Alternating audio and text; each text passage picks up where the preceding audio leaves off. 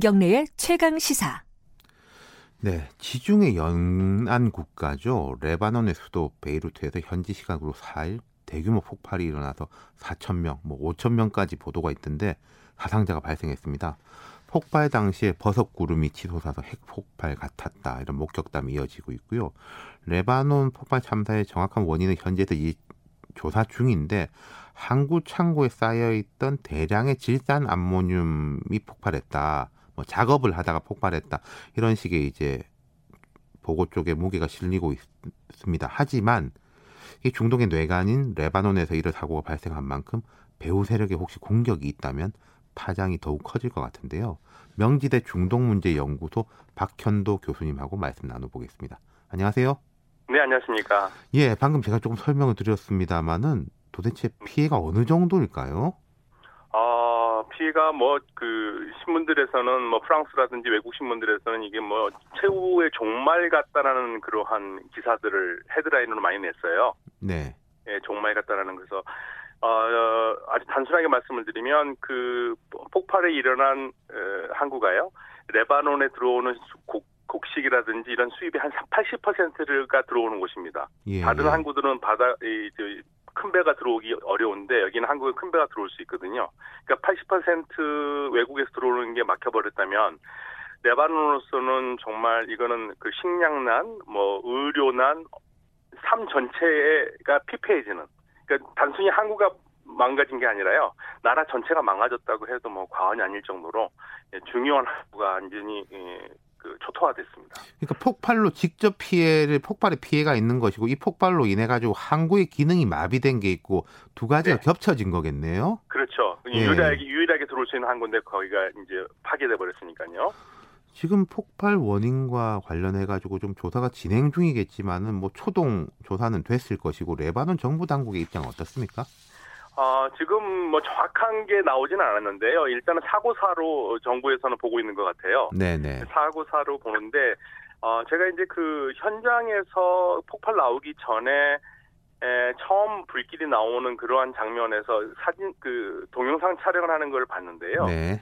그 용접 비슷한 걸 하면서 불이 붙어서 이게 이제 수초 후에 폭발로 이루어지는 그러한 동영상이었는데, 이러한 것들로 보면은 전체적으로 아, 단순 사고는 맞는 것 같습니다. 그런데 이제 한 가지 이, 자꾸만 그 아니라고 하는 쪽에서 주장은 그 대규모 폭발이 나오기 전에, 그러니까 어, 처음에 연기가 일어났고요. 네. 그다음에 이제 엄청난 그 폭탄이 폭발이 일어났는데 그 순간에 제트기가 지나가는 소리가 들렸다.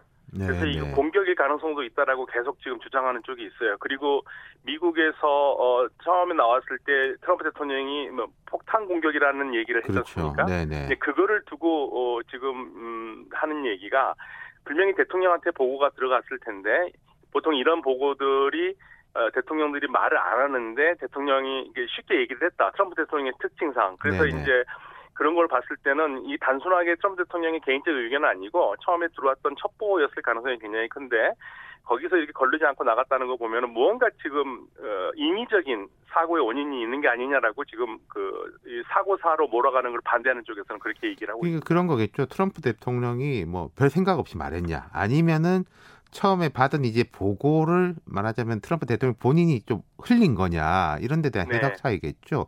만약에 네. 배후가 있다면은 뭐 네. 그런 이런 식이 발생할 만한 기존의 뭐 갈등 관계라든지 어떤 좀 지목되는 세력들이 있을까요? 지금 뭐 한쪽에서는 계속적으로 헤즈볼라와 네. 이란을 배로 보고 있어요. 네, 네, 네. 이제 물론 물론 이스라엘을 배우로 보는 사람들도 많습니다. 그런데 그렇죠. 처음에 이스라엘은 그 사고 나자마자 우리하고 전혀 관계가 없다고 얘기를 했고요. 네. 그냥 어, 불똥이 튈 것 같아서 그럴 수도 있고 정말 안 했을 수도 있고요. 예, 그리고 이제 지금은 어, 헤즈볼라하고 이란 쪽을 계속 이란이 문제라고 얘기를 하는 쪽이 있는데, 이것도 사실은 좀 애매한 게 어. 헤즈볼라가 무기를 거기에 감췄을 리가 없다라고 하는 주장이 하나가 있고요. 네. 반면에 이스라엘 쪽에서는 헤즈볼라는 어, 레바논 곳곳에다가 도심에 무기를 숨겨놓는 게 이들의 특징이다라고 얘기가 나오고 있고요. 네네. 그래서 지난 몇 년 전에 그 네타냐후 어, 총리가 유엔에서 얘기했었을 때 에, 헤즈볼라가 어, 시내 곳곳에, 베이루트 시내 곳곳에 무기고를 가지고 있는데 그 중에 하나가 이제 그 경기장 미치라고 그래가지고 레바논 네. 정부가 아니다라고 이렇게 공개를 한 적이 있거든요. 네네. 또 이제 그때 그 현장에 직접 갔던 기자들은 어, 새롭게 칠한 페인트 냄새가 난다, 뭔가 감추려는 흔적이 있었다, 뭐 이런 식으로 계속 얘기가 나와요. 그러니까 네네. 서로 어, 확실하게 증명되지 않은 이야기들로 어, 사실로 몰아가는 상황들이 계속 이루어져 있었던 나라이다 보니까 이번에도 어, 레바논에 헤즈볼라가 했을 것이다. 그럼 왜 헤즈볼라가 했다고 믿냐면은요.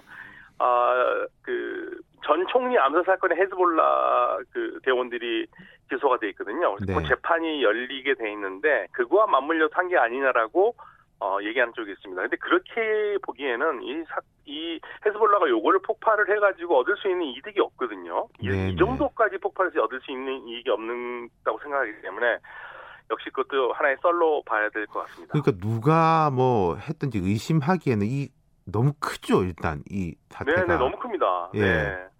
뭐 일반적인 뭐 테러라든지 정치적인 이 공격이라고 보기에는 너무나 이제 큰 사태래 가지고 하지만 결국 이제 의도야 어쨌든지 간에 원인이야 네. 어쨌든지 간에 이런 사건을 계기로 해가지고 상대를 지목하면서 뭔가 공세를 펼치고 그런 상황도 벌어질 수 있는 거 아닌가요? 네, 근데 당분간은 그렇지는 않을 것 네, 같아요. 네, 네. 왜냐하면 너무 사고가 크고 지금은 현재 모든 나라가 심지어는 이스라엘도요. 이스라엘이 그렇죠. 최근까지 레바논을 폭격을 했었거든요. 네, 네.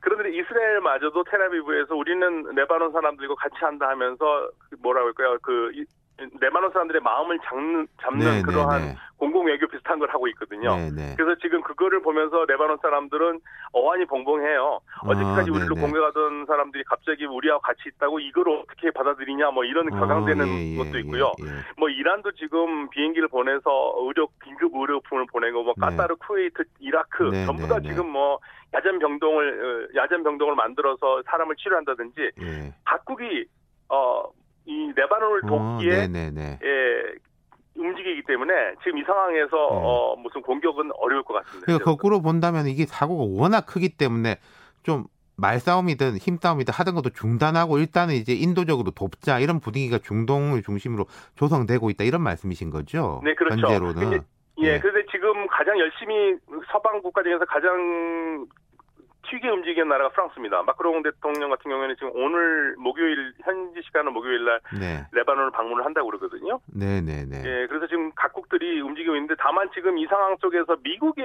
움직임이 주목이 되고 있어요. 예. 왜냐하면 미국이 지난 유월 달에 아 시리 시리아 그 경제 제재를 단행을 했거든요. 네네. 그런데 이제 이 제재가 레바논한테는 굉장히 뼈아픈 제재입니다. 네네. 그러니까 레바논이 그동안 음, 시리아 쪽으로 많은 물건을 주고 받았는데 이게 완전히 막혀버렸어요. 네. 그러니까 레바논은 어, 유일하게 통로 있었던 시리아로 갈 수 있는 물건 가는 게 막, 막혀버려서 경제도 어려운 데다가 더 어려워졌고요. 그러니까 네. 말은 시리아 제재지만 레바논 제재하고 똑같다고 네. 얘기를 해왔었거든요. 네네. 근데 미국이 이걸 풀어주지 않으면은 지금 레바논에 구호품이나 들어올 수 있는 가능성이 음, 네, 없습니다. 네, 네. 그래서 레바논은 어렵습니다 지금. 그래서 미국의 미국이 과연 제재를 풀 것이냐 안 풀 것이냐, 예, 레바논을 살릴 것이냐는 미국에 달려 있기 때문에 미국의 지금 입장이 대단히 지금 구체적인 관심을 끌고 있습니다. 이 인도적인 차원에서 보면은 미국에게도 그런 압박들이 이어질 네. 수 있겠네요. 그렇죠. 그런데 트럼프 대통령이 움직일까에 대해서는 약간 저는 좀 회의적인데요. 음, 네네. 예, 들어올 항구가 없거든요. 큰 배가 들어와야 되는데 예. 지금 이렇게 항구가 완전히 초토화돼서 큰 배가 들어올 수 있는 곳이 없는데 그렇다면은 어, 시리아 시리아 쪽을 통해서 들어와야 되는데 그거를 미국이 용인할 것인가? 네. 네, 그게 이제 하나의 관건입니다. 그리고 이제 마크롱 대통령이 방문했다 이런 건 이제 시리아하고 프랑스는 과거에는 이제 그런 아 시리아가 아니죠 레바논과 레바논, 이제 프랑스는 네. 이제 특수 관계가 있었기 때문에 그런 네. 또 뭐 이런 사태를 계기로 해서 프랑스는 프랑스대로 뭔가 영향력을 조금 확대하려고 하는 그런 포석까지 깔려 있는 걸까요? 그렇죠. 그 시리아는 항상 레바논과 그 프랑스는 항상 시리아 레바논을 어, 네. 어떤 정권이 들었든 간에 좋은 관계를 유지할 노력을 해왔거든요. 자신들의 영향력을 넓히기 위해서요. 예, 예. 그리고 그전에 이쪽을 다 보호국으로 자, 자신들이 보호령으로 가지고 있었던 지역이기 때문에 그래서 이제 아, 마크롱 대통령의 움직임은 그렇게 봐야 될 것 같고요. 아마도 어쩌면 우리 정부도 이제 인도적인 지원을 고려하지 않을 수가 없는 상황이 네. 될 것 같습니다. 레바논에 대해서도요. 아까 네. 이제 트럼프 대통령이 이 시리아 제재를 이제 풀지 말지 고민이 있을 거다. 근데 이제 당장 풀지는 모르겠다. 조심스럽게 관측을 해주셨는데 결국 트럼프 네. 대통령은 우리가 다 생각하기에 이게 본인 재선에 어떤 쪽으로 가야 도움이 될 거냐. 뭐 결국 네. 그걸 이제 제일 핵심적으로 생각하는 거 아니겠습니까? 그렇죠, 그렇죠. 예. 그런데 이스라엘 쪽에서 지금 레바논에 마음 잡기 할 정도로 뭐 심지어 테라비브의 건물에 레바논 국기를 전등으로 이렇게 형상화시켜가지고. 할 정도로 지금 이스라엘도 움직이고 있기 때문에 아마 이스라엘이 요청을 한다면 가능하지 않을까라는 생각도 듭니다. 그게 궁극적으로 트럼프 대통령의 재선에는 좋은 영향을 줄 것 같다는 생각이 드는데요. 근데 네. 이제 미국에서 고민하고 있는 거일 겁니다. 레바논만 도와준다는 건 괜찮은데 네, 네. 그 물건이 레바논만 간다라는 보장이 어디 있느냐. 이거를 음, 이제 아마 점검하고 싶겠죠. 시리아로 못 들어가게 예, 해야 되겠다라는 예. 게 미국의 특징이니까요.